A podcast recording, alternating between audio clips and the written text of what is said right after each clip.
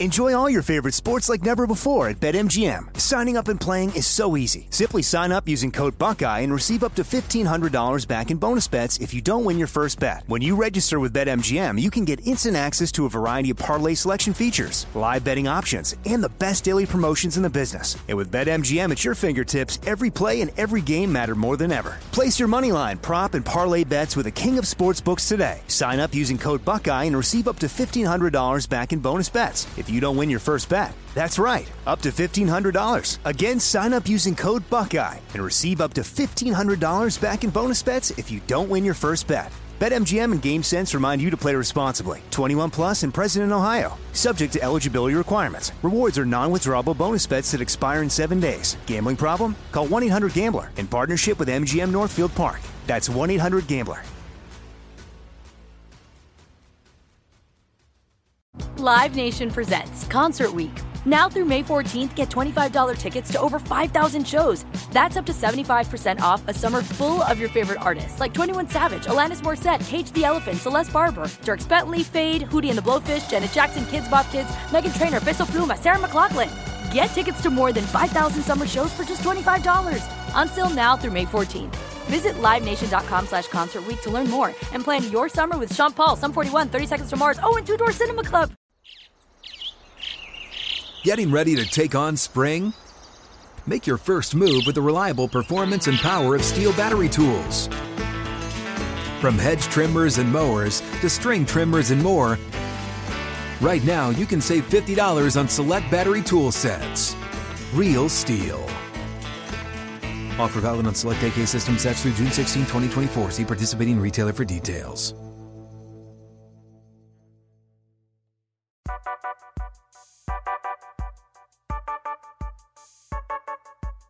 Welcome to the SI Media Podcast. I am your host, Jimmy Traina, coming to you this week with an NBA themed show.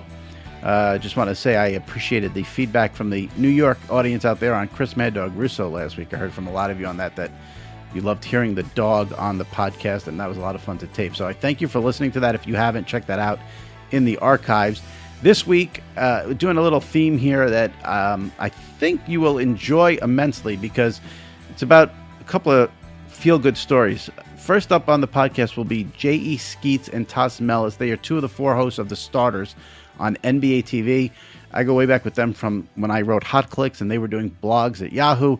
And uh, they went from blogging at Yahoo, even before that, they were blogging and did podcasts. And then they ended up with this uh, really good show on NBA TV that airs every day. They've done over a thousand episodes of it, The Starters and they talk about their rise and, and what it's been like for them.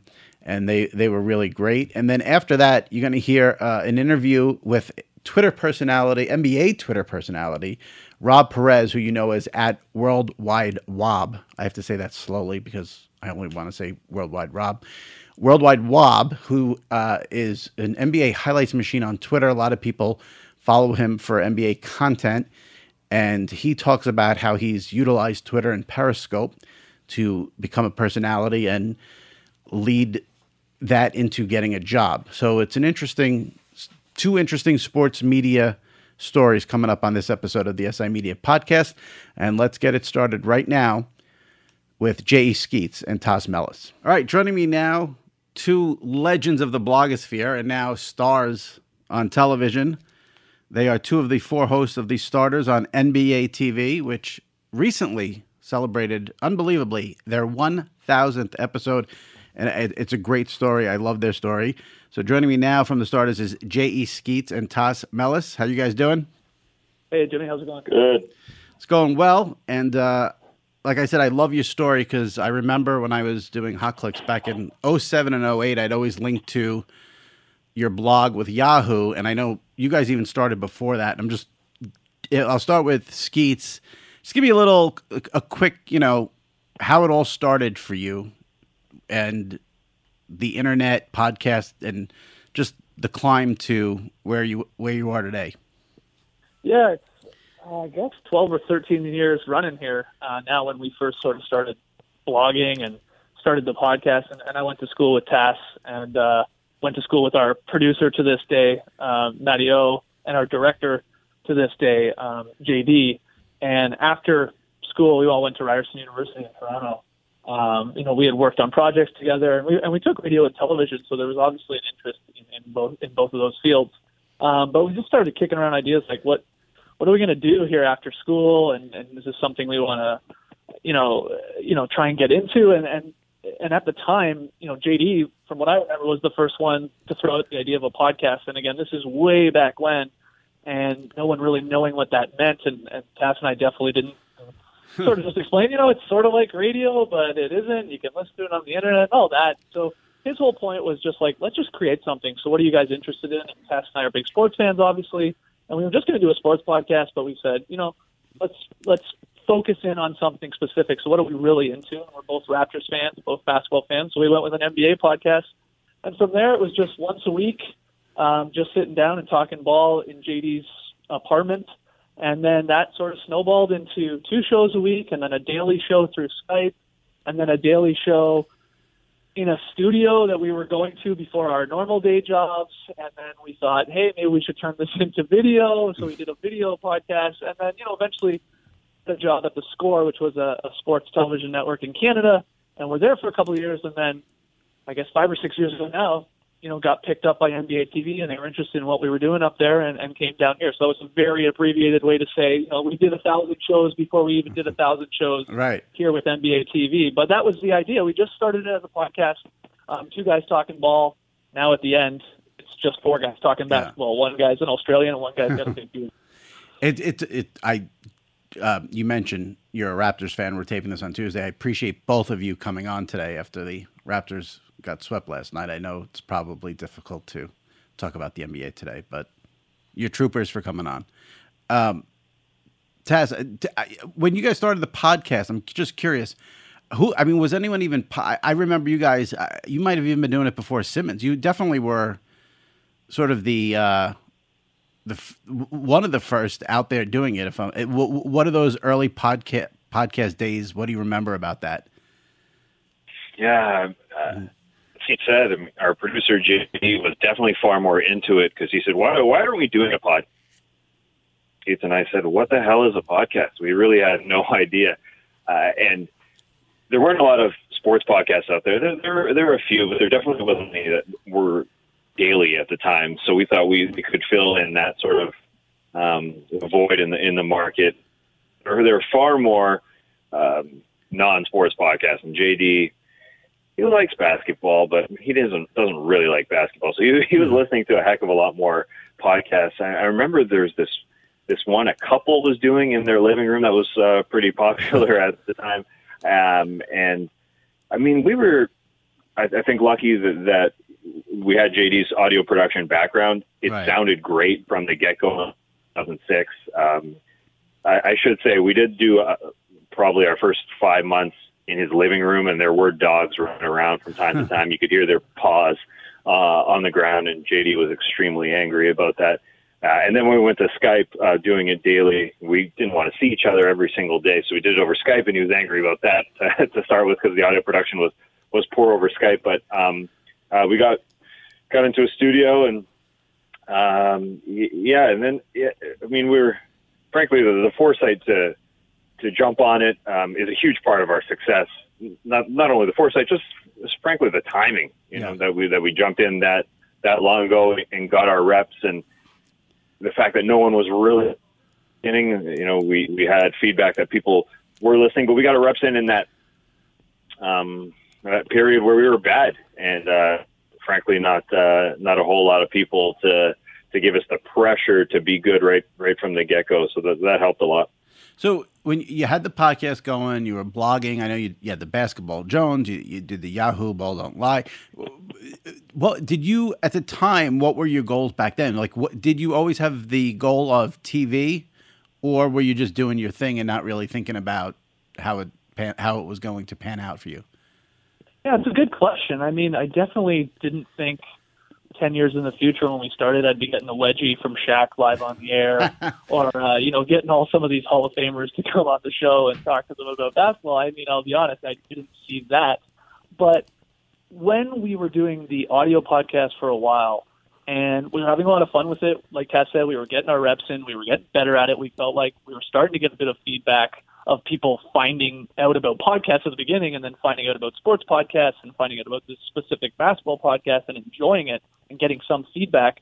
We then just made that decision um, to say maybe we should turn this into a video podcast with def with the definite idea of maybe we can turn this into a TV show. Right. Um, and you know, so that was a, a, a big undertaking. Obviously, um, you know, I I have a face for podcasts, so it was, uh, a, you know, it was it was a huge move. And you know, at the time, I remember our very loyal but small fan base going, "Well, what are you doing? This is stupid. Like, Right. we like it for a podcast, and you're just going to ruin it."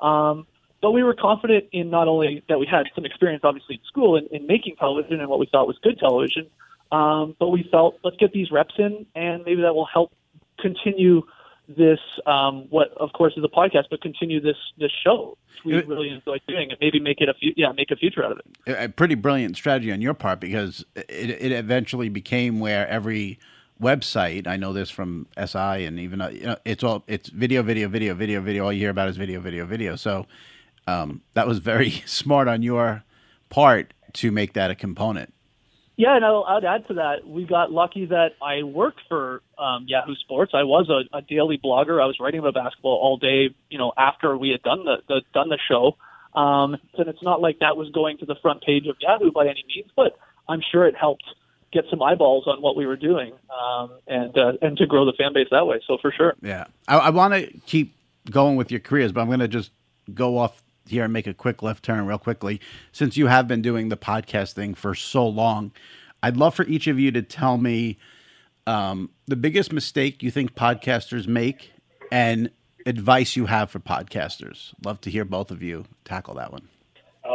Interesting. Uh, the biggest mistake I would guess is that um, people don't talk about what they're passionate about and, and sort of try to fit fit it into a box. I, I would think.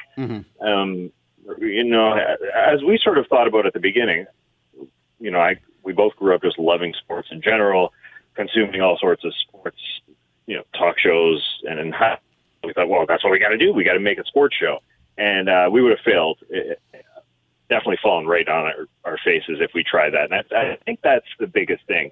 Um, you got to talk about what you love and not try and sort of yeah, fit the uh, you know, fit the, the the type of shows that you think people want.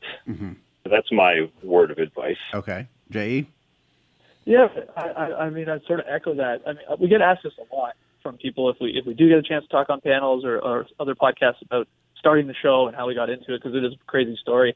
Um, and I and, and so a lot of people come up like, oh, you know, I want to start this podcast with my friend and we want to talk about, you know, whatever, crime or fashion or this particular sport or this niche thing.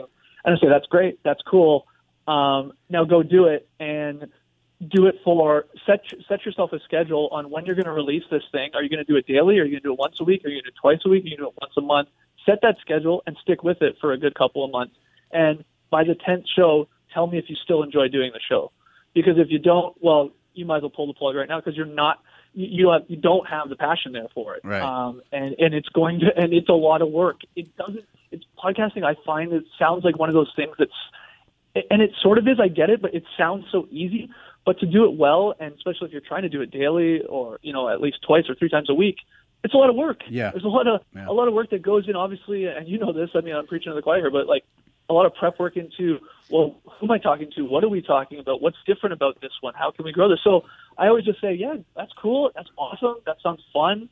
Uh, but go do it and tell me if you like it come the ninth or tenth show when you probably have your mom and your dad and your best friends are the only ones listening to it. Then tell me if you still like it because if you do, then you're Right. probably in the right field and you probably got something there with uh, whatever topic you've picked. But if you don't, then uh, yeah, you, you know, I don't know, you're you're in rough shape. I'm, I'm curious. It's great advice too, and um, it's definitely if it's not. It's. I also think if it's not your main thing that you do, don't think you don't have a lot to learn about it. You do. Um, you know, this wasn't my main thing. I was always doing other stuff at SI, and then I took this on, and um, you definitely need to put 100% into it. There's a lot that goes on here, like you said. People think it's easy, and it's not. I'm curious. When did you when did you guys first Eh, eh, eh, you know, I don't want you to. I know you're going to say, "Oh, you know, it's probably not." You know, you guys don't want to brag, but when did you first realize you have an audience, you have popularity? Was it through the blogs more, or the podcasts more? There has to be that moment where you're, you know, where you're getting email. You know, it's always bizarre if someone sends you an email and they say, like, "I'm a fan of your work." It's like, oh, really? You know, like you had to have a moment where you were like, mm, we're becoming a little bit of a big deal here. Was it through the podcast, the blog? How did that all break down? Yeah, I'll start us off. I, I think when we got to NBA TV was the most surreal moment. Um, Ernie Johnson was sitting around filming uh, an open court program with a bunch of NBA legends, and it was clear that the guys hadn't seen the show and they were hearing the Basketball Jones or the starters uh, for the very first time. but uh, you know, when Ernie brought up, "Hey, these guys are coming down to work here." And do their show from down here. And Charles Barkley says, "Starters? I haven't heard of them." um, I mean, that was really, really surreal, and um, it, it felt it felt like it wasn't happening. Um, and uh, I don't think there was a singular moment. I think leading up to that that really stands out to me. But I myself kept going through those first four years um, with the help of fans emailing in and and tweeting in and letting us know that we were doing a, a really great job. Um, and otherwise, you know, it's it's there's no feedback happening. There's no feedback loop. So when when I remember getting emails from places like Hong Kong or India, even, and and I thought, like, wow, like we actually have something that people want to listen to, uh, and you know, the fact that now we've got NBA players coming on and trusting us to. Uh, interview them, and and that that that to me is all. I don't know. It, it's it feels like it happened really slowly, but at the same time, I, I guess it's like having a kid. It, it, they grow up fast, but uh, it happened real real slow. You you repeated that so well. Thank you, Tas. Uh, Skeets, I would, what, what about yeah, you? I would, I would like just add to it. I guess like my sort of like wow, we sort of not that we've made it, but that we are doing something right. Um, moments were one, when anytime the podcast, um, be it back in the days when it was just an audio podcast, or then when we started to venture into doing video podcasts, anytime that we could not get it up for whatever reason, um, human error, technology Yeah. failing us, but it just wouldn't go up within that general hour span that we were used to getting it up and and and uh, and posting it daily.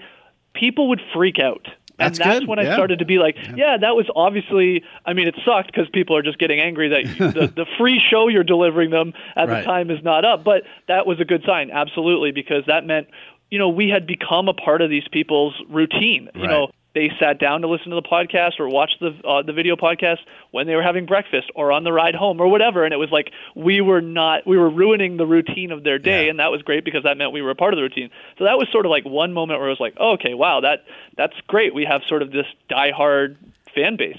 Um, the other thing is we when we hit our 500th show as the basketball jones we decided to do a live show. And you know we rented out a bar and put on a, a live performance. I mean, it was we were recording it as a podcast, but it was basically a live show up on stage, and that was definitely a like a wow moment because yeah, there was definitely some of our friends there. Don't get me wrong; they were coming to have a free drink or two, but it was it was a bunch of people that a lot of them strangers that just we didn't know, but they listened to us daily and they were showing up to see us um, do a live show. And we did that for the 500th episode, and then we eventually did a, like a super um, three-part live show for our five-year anniversary when we were with the Basketball Jones. And we did a roast, and we did a game show, and we did a musical. Like we wrote a musical, and Yeah. people were showing up, and it was like that to me was like wow, all these like all these people that I don't know that I just hope in my head are listening to us daily are suddenly at least ones that could make it to the show are are right there in the flesh and coming up and shaking hands and saying thank you and you, you got me through a tough time and all this. And it's like that to me was like a wow. We were like at least sort of like we're sort of like I guess touching some people and if they feel like we're their buddies because Yeah. they listen to us every day talk about basketball. That's that's pretty. I remember some of those music videos you guys did back in the day too. They were always very entertaining, and um, it's funny to hear. It's funny to hear you say things. I, I, I had such similar experiences. I guess, um, you know, whenever I wrote something for SI, I would always think like, okay, like you know, four or five of my friends are reading this, and that's about it. And then someone like comments on it, and it still takes me back that someone other than my four or five friends are reading it. So I, I know. I know that feeling about you know being seeing the people in the bar. Um, w- tell me about ending up on NBA TV now. Was it something that was worked on for a while? Where you start? Did the NBA reach out to you? How did it all come down? I mean, there. Well, let me ask you this before I, I was going to make a general statement. Before you got to NBA TV, did you ever feel sort of you know uh, the stigma of being a quote unquote blogger, or did just going to NBA TV erase any of that feeling? Because you know some people do use that term as a way to maybe you know you're not a reporter, you're a blogger. Ooh, did you ever feel that? And did it? And you know, obviously the NBA didn't feel that way, but tell me about that.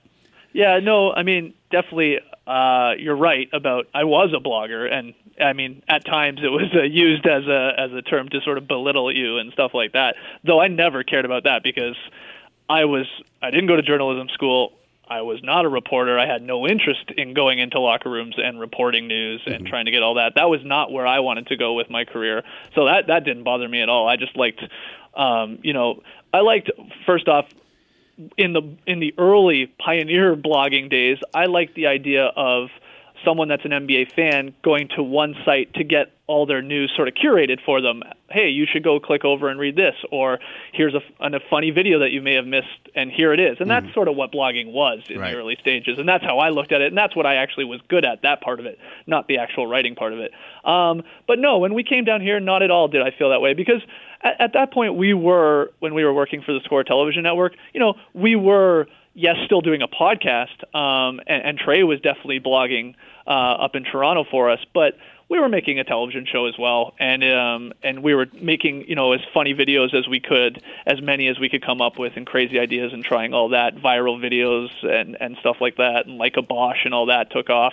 Um, so when we came here, no, I never like no one, definitely no one ever called me a blogger here or anything. But right.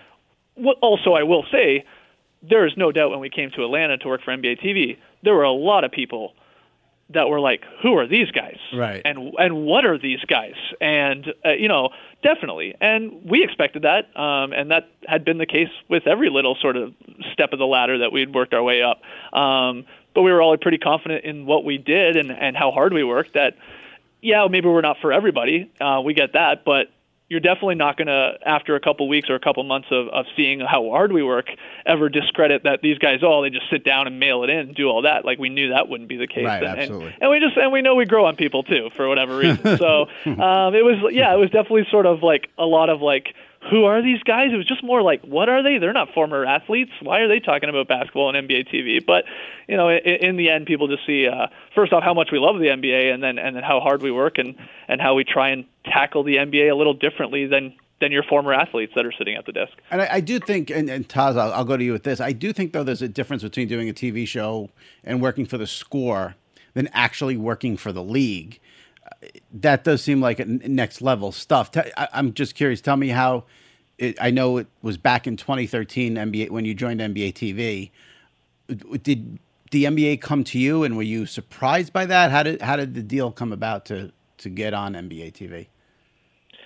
Well, when we were at the score, we were doing segments for NBA TV, TV from there that we were sending down to Atlanta that they would air. There was a relationship okay. between the score and NBA TV because the score had Canadian rights, and uh, so we were often even at night we were doing a show called Court Surfing. Um, once a week where you know we'd bounce around the league like diamond surfing that kind of thing right. uh, and so the league was very aware of what we were doing um, I think, as we know as sports fans, it's an extremely progressive league, and they they saw these these dudes who didn't wear suits and ties, um, but came to work every day in a professional manner, and, and still did their you know their their podcast and and and their television show as well, and um, so there was already that relationship that we had, and um, and so then it just sort of snowballed um, as the the score was going in a different direction.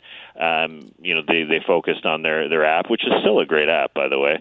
And um, you know, we we jumped on board with NBA TV at the time, and they didn't try and change us. Um, you know, which is uh, huge kudos uh, to the league. And, and you're right, Jimmy, that it's it's definitely a different um, it's a different feel. That we're you know what we started talking about in, in uh, our producer JD's kitchen.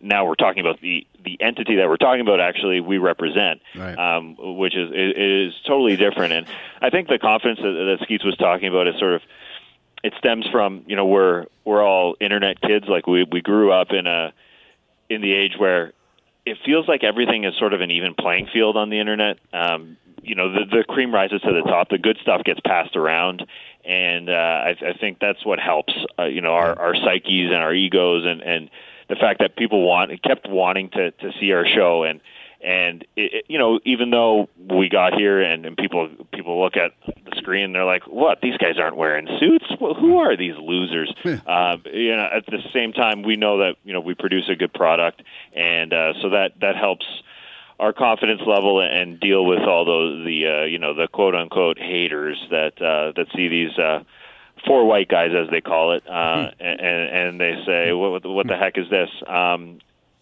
you know we uh, we knew that even as the NBA TV again to to give them kudos because they were listening to our podcast, they were making sure that they weren't going to bring down a bunch of guys that were you know that what unprofessional or degraded their product or um, you know, swore all the time. They were actually listening to our podcast, Right. and and the fact that you know that they would to go out of our way to to move us a thousand miles or however many it is from from Toronto to Atlanta and and bring all our families down. They you know they put a lot of work into knowing what they were bringing down and um and you know kudos to them for for having a, a show that everybody should have. Shouldn't MLB Network have a show like ours? I mean, I think they try to with like intentional talk, but I, I think I don't know. I've been on this big kick on SI.com lately. I'm a big fan of Good Morning Football um, on the NFL Network in the morning, and I see that as such a similar thing to your show. I mean, they have Nate Burleson, so they do have one ex-athlete, but I do think I, I do find it interesting that with Good Morning Football and the starters, it's just it's fans who may not be like you know household, not even household names, but the big names like ESPN is always trying to pluck a big name. And it's like you said about the internet where the, the cream of the crop rises. I think it maybe it takes a little longer for shows like yours, but the quality wins out in the end. And people who are smart realize it's not just about big names, it's about is the show good? Yeah, and I think even I would add to that: do the do the people that are making the show have a chemistry? Exactly. And, and that's where we have you know a thousand, two thousand, you know, show leg up on uh, a lot of people if you were trying to create a show, and that's the difficult part. If you're putting this person with this person with this person, well, can they form a chemistry, and how long does that take um, to Yeah. to do on air and off air? I think too. The um okay, now like JE said, your show is light, you do a lot of fun stuff, social media stuff. You're looking to have fun. You're not going to do, you know, maybe controversial subjects. That's not what your show is, so no one would expect that. But have there have you had any issues at all with the MB? Do you ever have to hold back an opinion, or doesn't even factor in because you're doing such a light show? I mean, uh, we have, from my recollection, there's nothing I've ever said on there, um, or any of us, where it's like, whoa, whoa, whoa, you can't go saying that. And we criticize, you know, the league at times for decisions made or officials, like anyone else, like any guys do in the bar, talking Right. about the game or the league or where it's headed or decisions made. Um, no, not at all. That's have they ever um, have I ever gotten that call saying, "Oh, I think you went a little too far with your opinions on that"? And you're right. Our show is no doubt it's light, it's fun. Um, I mean, we're talking about grown men playing a, a basketball. It should be fun. It, it basketball is a blast.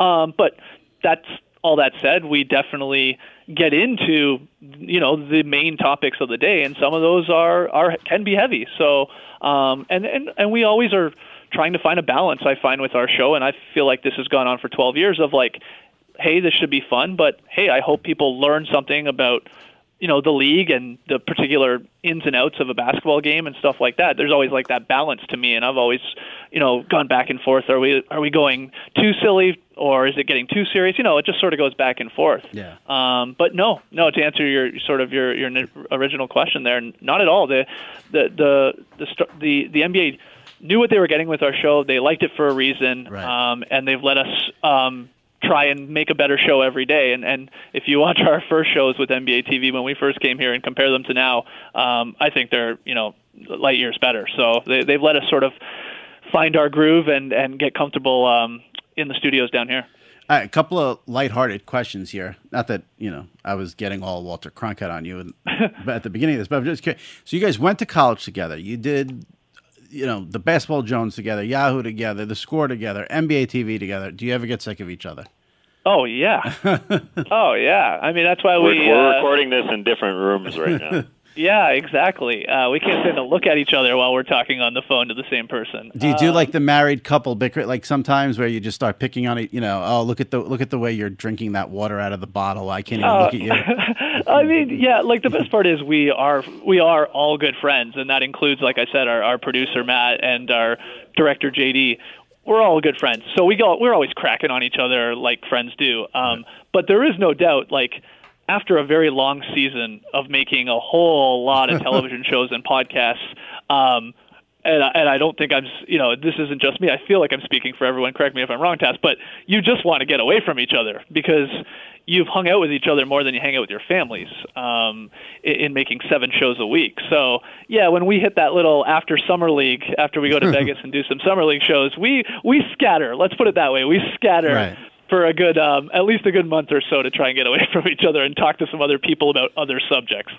Yeah, like like Tas. If I asked you for like wh- what's like J.E.'s worst habit, and you revealed it, would he get mad at you, or you think, or like the bond? No, is- he, he's, No he's way. revealed it himself. what's his worst Um, habit? Let's hear it. Can you hear it right now? He's a mouth breather. Oh, Yeah. Can you hear it on the mic? I I I do that too. So I I, I think I'm a nose breather into the mic, which is actually grosser. But no, it's um, it goes way back. I think uh, because our uh, we've gotten better mics. It used to be worse when we were doing it over Skype, uh, and quite often we would plan our show as we were sitting there. We would talk. You know, we'd sort of go over our, our show, get on the on Skype. Go over what we wanted to go through, our, our outline, and then we'd kind of do research as we were sitting there with our sort of our earpieces in, and I could hear Skeets pumping in, just pump, pumping out the breath in, into the microphone. I can't breathe How's through that? my nose, Tas. You know I struggle Yeah, with sure, sure. Um, Disability. So, yeah. yeah. Sorry, I'm making fun of a you're picking. Yeah, you're now, making man. fun of a of an affliction. That's not nice. Yeah, I'm gonna get exactly. I'm gonna How get reprimanded. This is gonna this is gonna be my my first punishment here at NBA TV. You're gonna get reprimanded for this. I- Yeah, how I- do you know Commissioner Silver is not a mouth breather like I am? You're getting a call, man. That's that would be that would be a great admission from Commissioner Silver. Um, tell me tell me about the players, the NBA players, because now you interact with them. It- you know, have they embraced you? Who, who's a who's a player, current player, not an ex player, current player? You guys have like a good relationship with who's fun, likes to show, maybe likes to fool around with you guys. And we Go get to respect because we are on television. I mean, that's that's definitely part of it. If we weren't on TV, um, Because the players are watching that channel, so they yeah, know you. hundred percent. Uh, li- li- I was just in um, uh, London for the uh, the London game in, in January. I had uh, my starter's microphone in hand, and Kyrie Irving looked at me, didn't say anything, but then he saw the mic flag, and he goes, "Oh, the starters! I know you guys." There you so didn't know me per- didn't know me personally, but he knew of the show, and I, I know even in, in 2016, Trey was in the locker room with. Uh, the Cleveland Cavaliers after they won the championship, and they were all, you know, after you win the championship, you're a lot more free and easy, and and so they were all over Trey, um, saying that they love the show, including Kyrie, LeBron, le- legitimately LeBron, Dwyane Wade.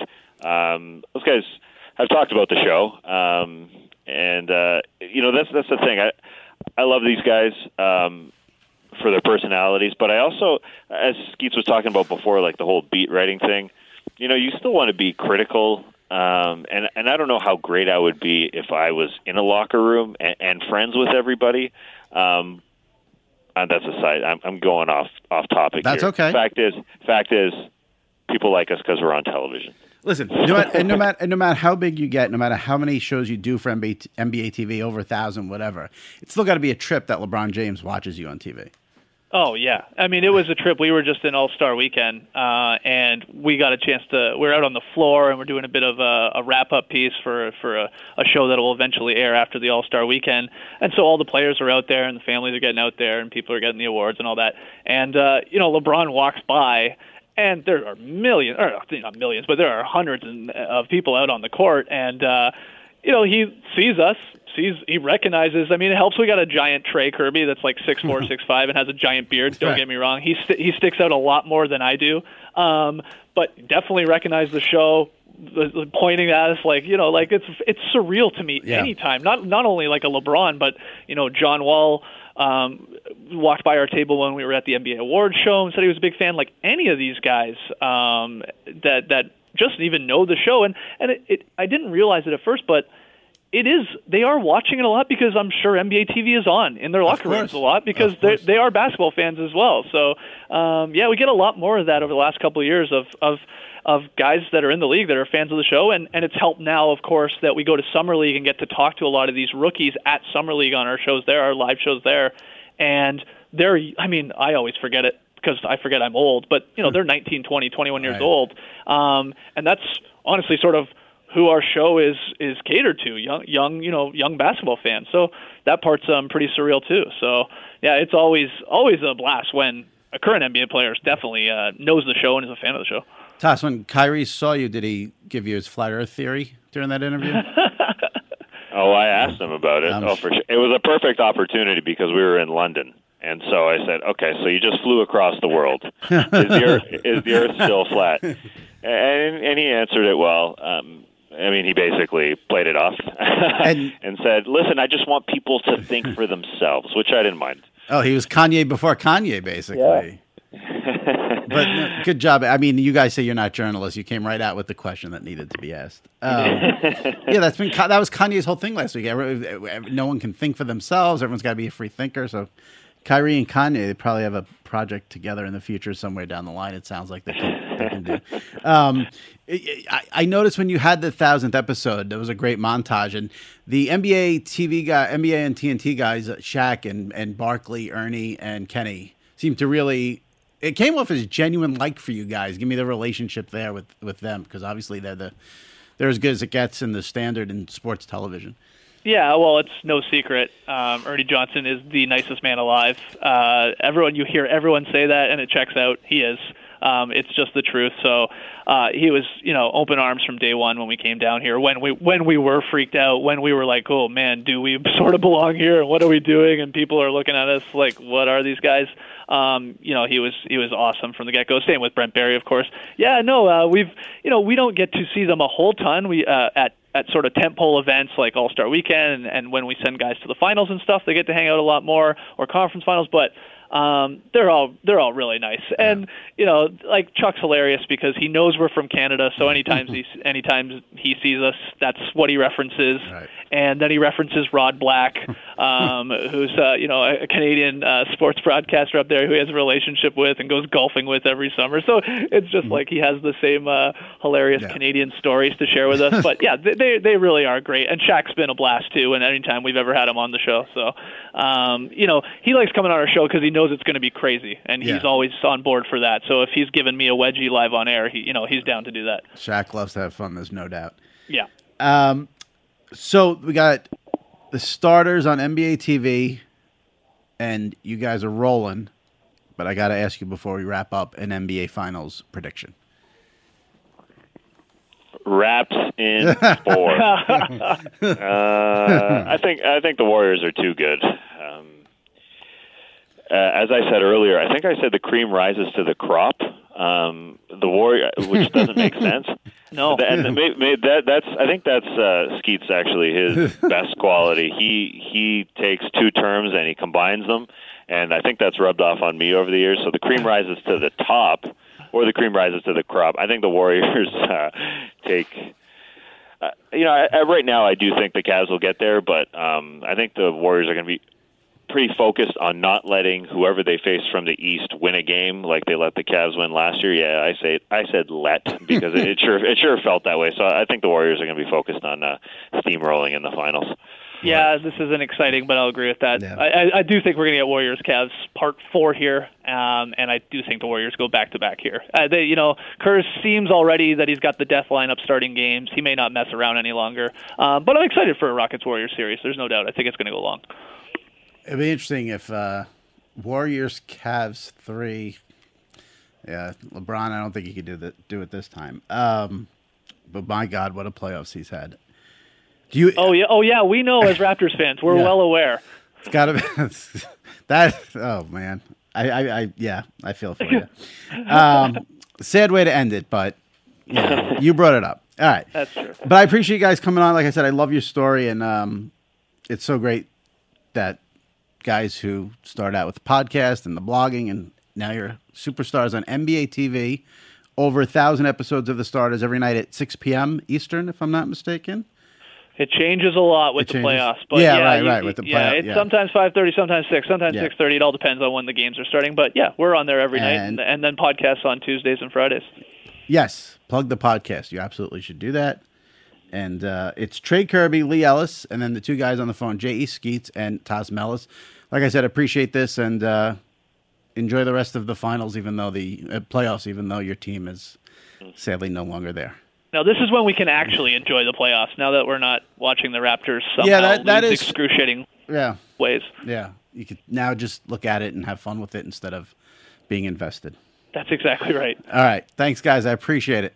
Thanks a lot, Thanks, Jimmy. Jimmy. All right. Take care. All right. My thanks to J.E. Skeets and Tas Melas of the Starters. Before I bring in my next guest, let me tell you that this episode of the SI Media podcast is sponsored by Buffalo Wild Wings.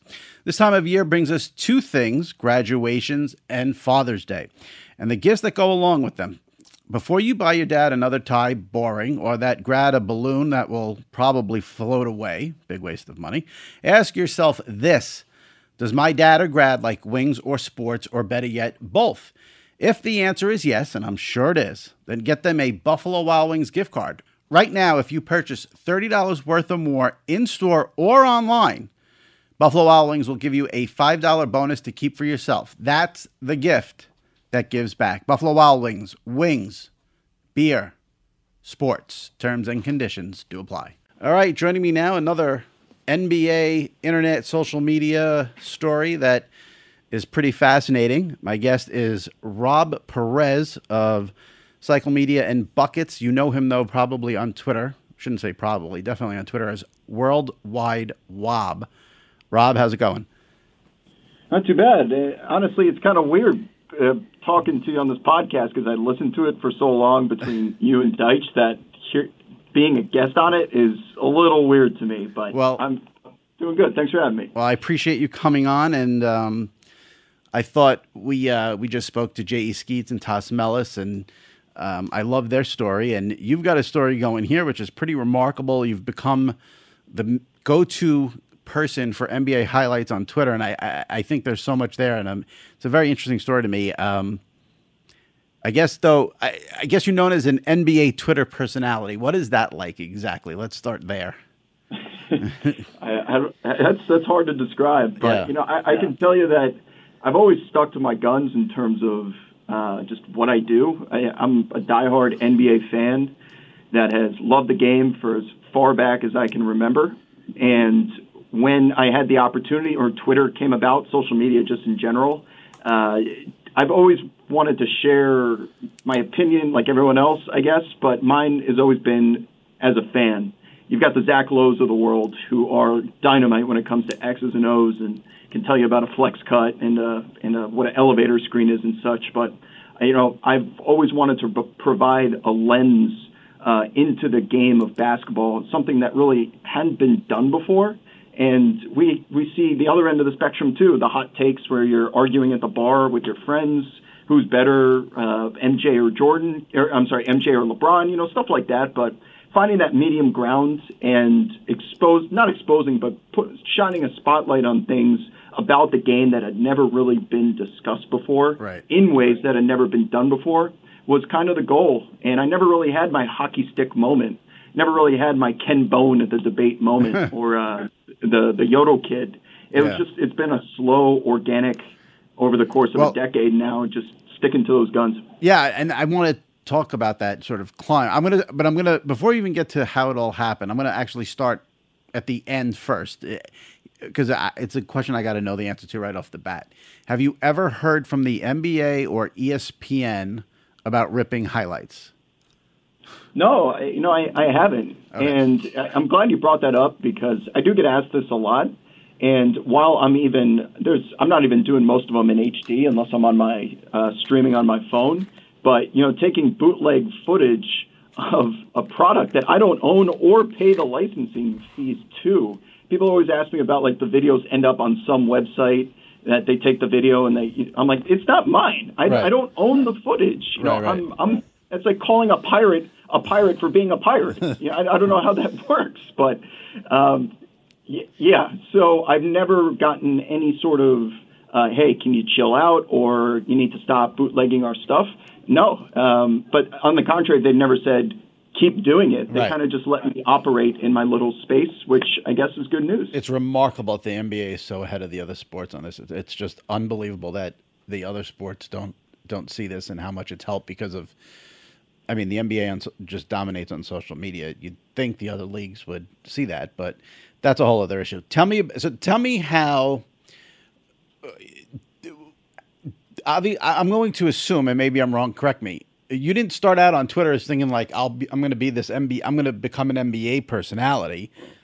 Was it? How did it all start? And when did you realize you were becoming a popular figure on Twitter for your NBA content?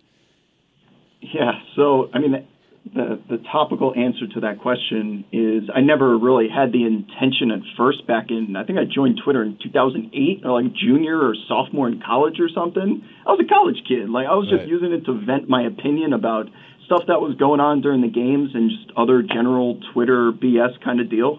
And uh, just over time, you know, it's just a slow, slow drip again in terms of following coming in and I was watching the games just like everyone else. And uh, I I went to school and studied journalism and mass communication, so I was at a I was at a passion for for writing and future feature writing and stuff like that. So you know what, I'm I'm gonna start a blog and I'm gonna start you know actually putting together an educated opinion on what I've seen you know in these games. And maybe the day will come that someone sees a tweet and they're like, maybe he can do more than just tweet. Oh, you know what? As a matter of fact, I have Uh, ended up being hundreds of thousands of words on a Tumblr blog about early 2000s NBA that I'm like, you know what? I actually do have something to show you.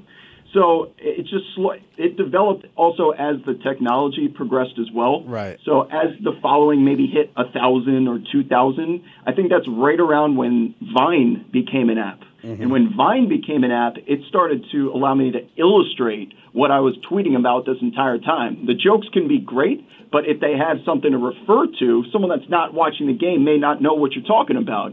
Vine gave me the ability to stream in real time what everyone just saw and what I'm talking about. And from that point on, I kind of had a new weapon uh, to use, I guess, in terms of something that hadn't been done before in social media.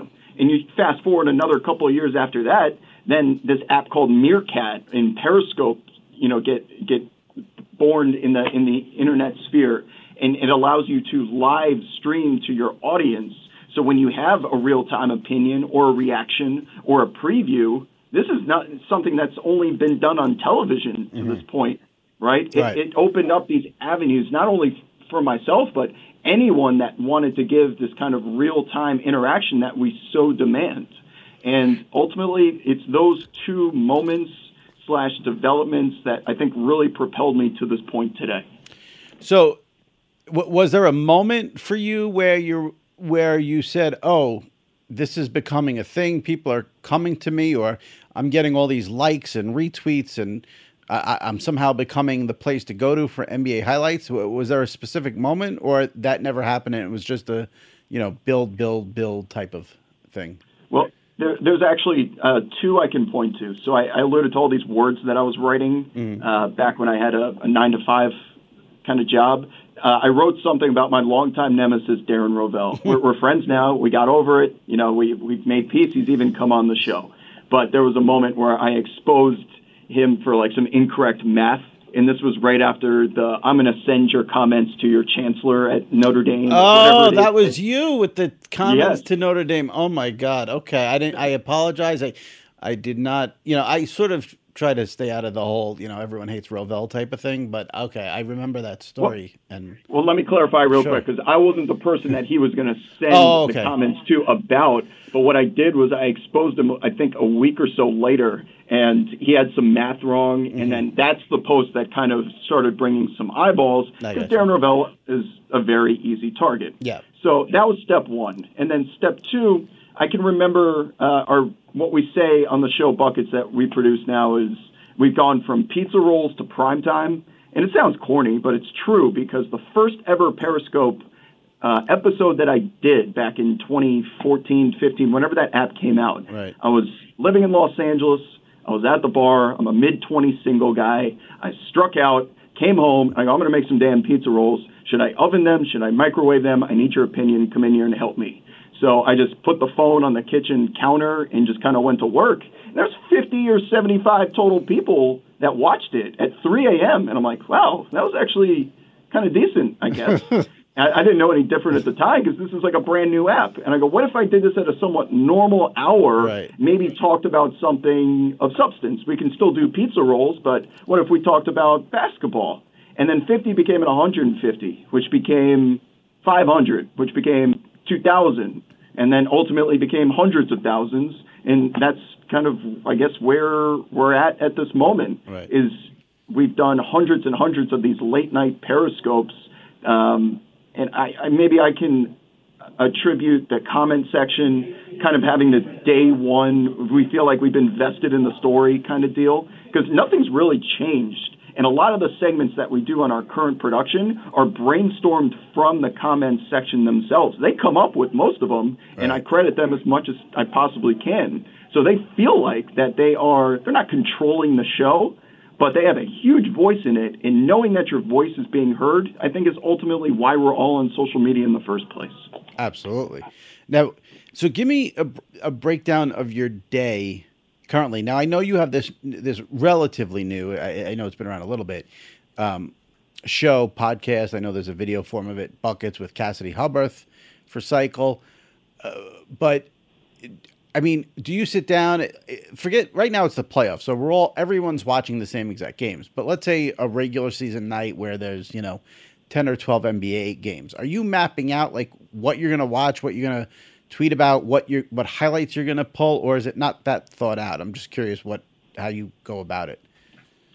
No, uh, good question. So I think Cassidy can certainly attest to this too because she's seen it. That like my apartment just turns into what I call the command center, and it's yeah. just got like three laptops, three iPads, two of which are first generation iPads and they barely work. yeah. Got a, you know two TVs in there. I don't have a plan of um uh, I've got I've got to post this, this, and this at this certain time. But I'm certainly looking out for things like lightning rod type of content. Right. And when I say lightning rod type of content, I'm looking at you, Lance Stephenson, J.R. Smith, JaVale McGee, all the all my favorite players. Usually, you know, are going to provide these these viral moments, and I like watching them just generally anyway. Right. So, um, in so that's that's the Twitter side of it. I guess is I'm always just kind of keeping an eye on the things that we we see, but we don't know we saw. So whether that is things like a bench mob or the most disrespectful acts in the NBA, pettiness. Uh, I'm looking for those type of highlights. Yeah, yeah. In addition to the crossovers and the the dunks, right? You know, all, right. all that kind of stuff. So it's a, it's a mindset so for sure. You said three laptops, two TVs, and two iPads. Yeah. Yeah, I, I can get as many as I've been tested to the max. I can get as many as twelve games at once, right. and the NBA does it twice a year, and it drives me crazy. I don't know how Chris Hansen does it. Bet it. You bet. I, I assume you pay for like the the most amount of like Wi-Fi speed you can possibly get. Oh yeah, we, we could we could run the apocalypse from this apartment based on internet. Now, uh, before we get to buckets, so I'm, i I, I want to just stick with the Twitter thing for for a little bit longer. Um, is there is there any downside to being a quote unquote Twitter celebrity personality, whatever you want to call it? I mean, how bad? I mean, listen, everyone, anyone, anyone on Twitter gets shit from someone. So I don't know if, you know, what the amount you get. Do pe- I mean, if you throw out a sports opinion, inevitably people get pissed no matter what. I mean, you could say LeBron James is a good basketball player and someone's going to tweet you that you're a schmuck. I'm just curious, right. like, is there any downside? Does it ever get too negative for you, or you don't deal with that because it's you don't pay attention to it, or your content doesn't lead to that? Yeah, so I mean, I try and remain as lighthearted as possible. I, I, crack jokes that certainly I try and tiptoe the line without going over it.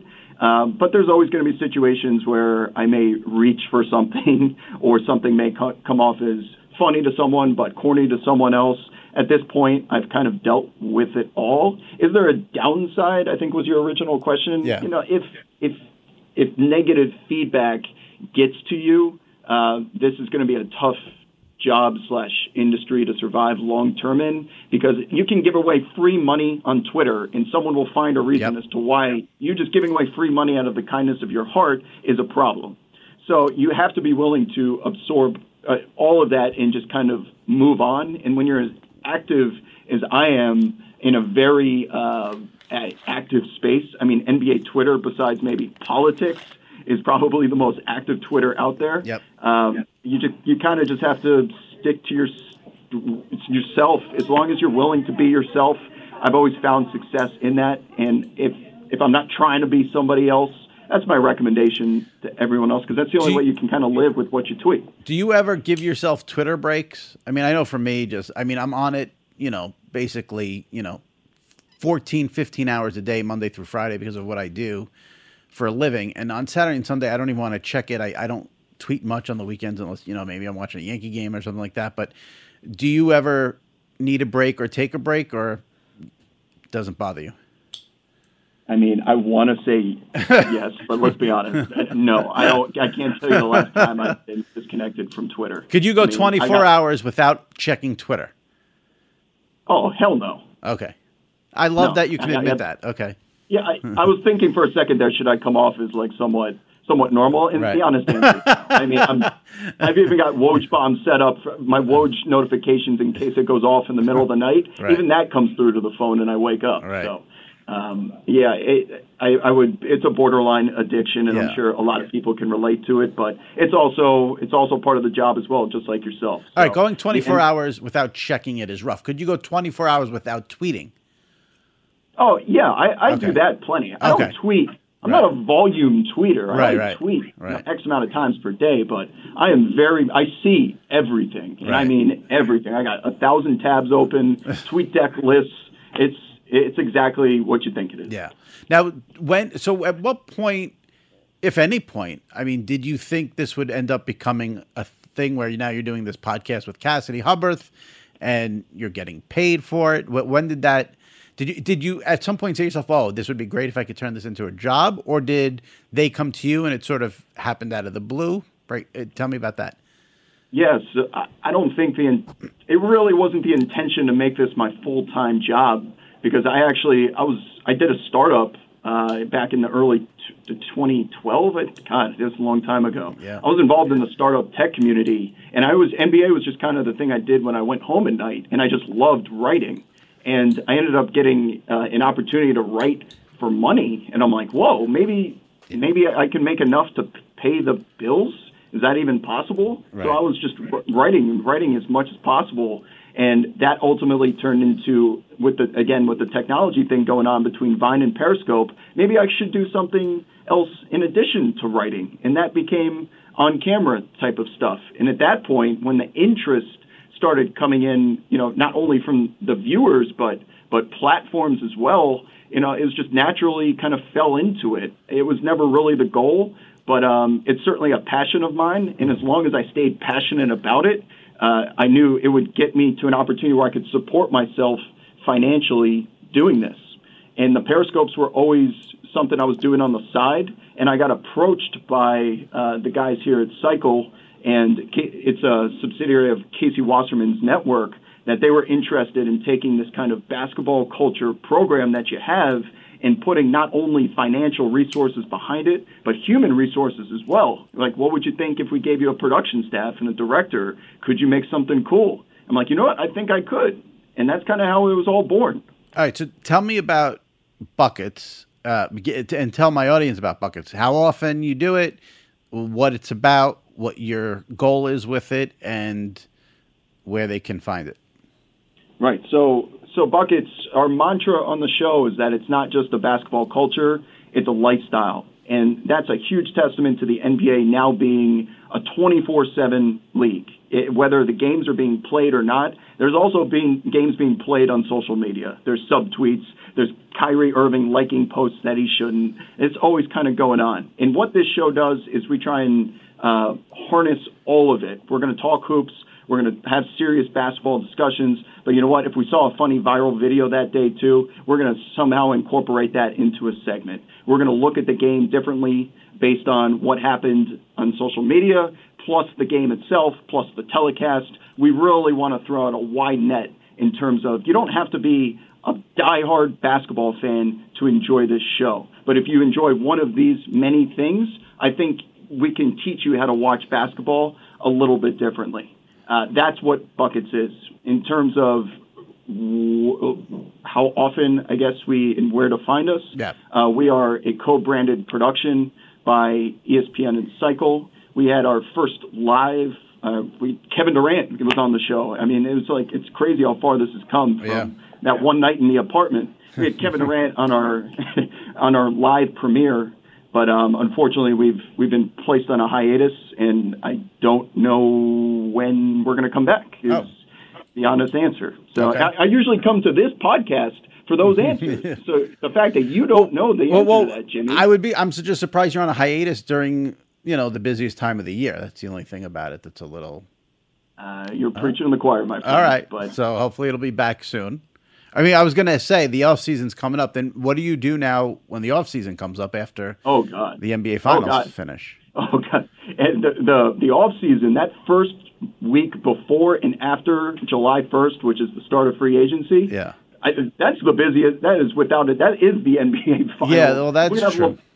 Le- LeBron is going to be picking his spot, and then Paul George, and there's going to be so many things going on with Twitter and Instagram, and we're going to be chasing private planes again. You know it's going to happen, even though we swore we'd never do it again. There's all of these NBA Twitter type of rituals around free agency, which are going to be blown out of proportion this year because of LeBron. Right. But it's it's a very busy time. The only month the NBA really ever gets off is like August. Right. And it's when it's when it kind of dies down. And if there's no Olympics or World Championships, that's the one month we can get away. Right. Um, it should hopefully that's the case this year, but it should be quite busy July 1st.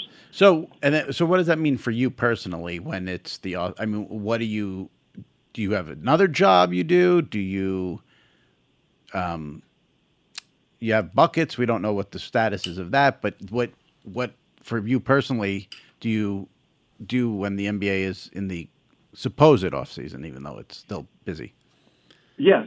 So I, I mean, just using this as an example, if Buckets is is not back for whatever reason, uh, we're still producing content here at Cycle. You know, just Right. we- we'll be doing videos and stuff like Right. that. Right. So you're really with Cycle, and then buckets is an offshoot of Cycle. Is is Right, how- Buckets okay. is a Gotcha. co co-produced production by both ESPN and Cycle. I gotcha. uh, which is not running, but Right. Cycle is still doing content. But you still got day. Cycle to keep you busy. Oh yeah, yeah, I'm I'm here full time, so all day I in the gotcha. office, right? Um, but yeah, so when when that starts happening, we'll be producing content around uh, just all the basic free agency kind of stuff, and, until it dies down. Now, but before you got the buckets gig and the cycle gig, and you were tweeting a lot and using Periscope and all that, did did you feel competitive with other Twitter people who rip highlights? I, I'm thinking of um, C, CJ Zero is a guy on there who always posts highlights. Was there a competitive thing, or you? Did, I mean, I know you said earlier you didn't care if a blog used your video, but what about? Uh, did you care about being first with a highlight on Twitter, or you didn't care? Uh, well, I mean, there's going to be competition with, with about anything in any sort of business. Right. So I, I, I'd be lying if I said there weren't other uh, Twitter accounts out there that do uh, the same thing that I do. My my stance again is always is I'm trying to do it from a completely different angle that no one else is doing. Right. So it doesn't even matter if someone's first, if they're better, if their caption's funnier. Uh, I've always kind of stuck to this uh, len- different sort of lens that I'm watching the game through. And no matter if you're first or last, it's always going to be unique. I'm willing to be last every time as long as it's unique. And the like the quality of the videos majority of the time is bootleg. You know, that's that's for for speed purposes in real time. But uh, I've I, have i have always 100% been. I'd rather be completely dark than put something out there that is not uh, either different, A plus type of quality. Um, I, I, really don't know how else to, to put it other than I got that, you. But, I understand. Yeah. All right, now don't now a lot of people if they were asked this question, I'd probably do it too. I'd be like, oh, I don't know, I don't know, because you don't want to come off as like you're bragging. But I'm going to ask you so you can answer it honestly. Who is the Okay. biggest NBA player that follows you? Ooh. Um, oh. Oh, you just put me on the spot big time. Because uh, obviously th- there's a relationship with Kevin Durant, but I don't Okay. know if his, I don't know if KD Trey Five follows me. Um, who else? Uh, Lance Stephenson. Lance Stephenson, I think at this point is a pretty big name.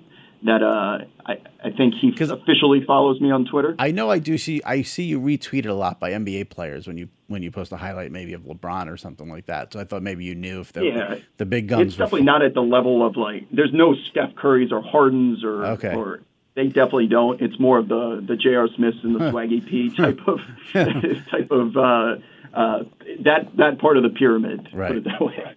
All right. Um, before before I let you go, I got to ask you. You have an NBA Finals prediction.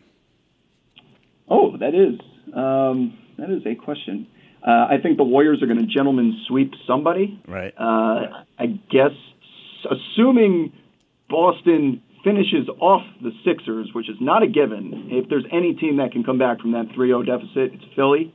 Uh, let's assume Boston gets through. Yeah. That means the Cavs get through, in my opinion. But if the Sixers get through, it would be the Sixers. So let's say Cavs versus Warriors, and I'll take the Warriors in four or five. I love it because I asked I asked J.E. Skeets and Tas Melas the same question, and all three of you said Warriors basically in a sweep. And when I had Jeff Van Gundy on a couple of weeks ago, he said the Rockets are winning it all. So I, I like Nope. that Jeff is out there on that on that limb. I wonder if he still I'll tell- stands by that prediction.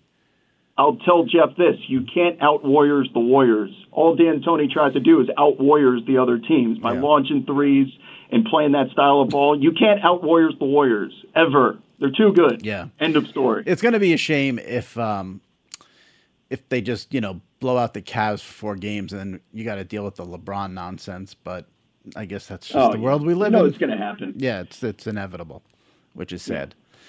All right. Well, I really appreciate you coming on. It's a, it's a really fascinating story and continued success. And uh, let's get buckets back. I'm a big fan of Cassidy uh, as well. So um, that show should be back. And I uh, I thank you for giving me a little bit of time. Appreciate it, Jimmy. Thanks for the opportunity. All right, my thanks to J.E. Skeets and Tas Melas of the Starters and Rob Perez, aka Worldwide Wob, on Twitter. Hopefully, uh, you guys enjoyed hearing about how these guys sort of have risen up thanks to social media, blogs, podcasts. I think there was a lot of interesting insight there. And uh, it, it also shows you that the NBA um, just dominates on social media like no other sport. And uh, it was a good show. That wraps up this edition of the SI Media Podcast. I'm your host, Jimmy Traina, and I will see you next week.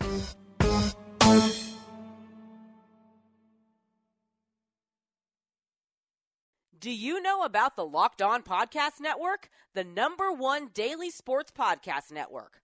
Locked On has a daily podcast on every NBA and NFL team, plus a growing lineup of college and MLB teams. You get a daily bite sized podcast giving you the latest on your team from the local experts. Lakers fans, search Locked On Lakers. Cowboys fans, search Locked On Cowboys. Just search Locked On your favorite team on Apple Podcasts or Google Podcasts, or tell your smart speaker to play podcast Locked On your favorite team. Locked On Podcast Network, your team every day. At Bet365, we don't do ordinary. We believe that every sport should be epic. Every home run, every hit, every inning, every play. From the moments that are legendary to the ones that fly under the radar. Whether it's a walk-off grand slam or a base hit to center field. Whatever the sport, whatever the moment. It's never ordinary at Bet365. 21 plus only must be present in Ohio. If you or someone you know has a gambling problem and wants help, call 1-800-GAMBLER. Live Nation presents Concert Week. Now through May 14th, get $25 tickets to over 5,000 shows. That's up to 75% off a summer full of your favorite artists like 21 Savage, Alanis Morissette, Cage the Elephant, Celeste Barber, Dierks Bentley, Feid, Hootie and the Blowfish, Janet Jackson, Kidz Bop Kids, Meghan Trainor, Peso Pluma, Sarah McLachlan. Get tickets to more than 5,000 summer shows for just $25. Until now through May 14th.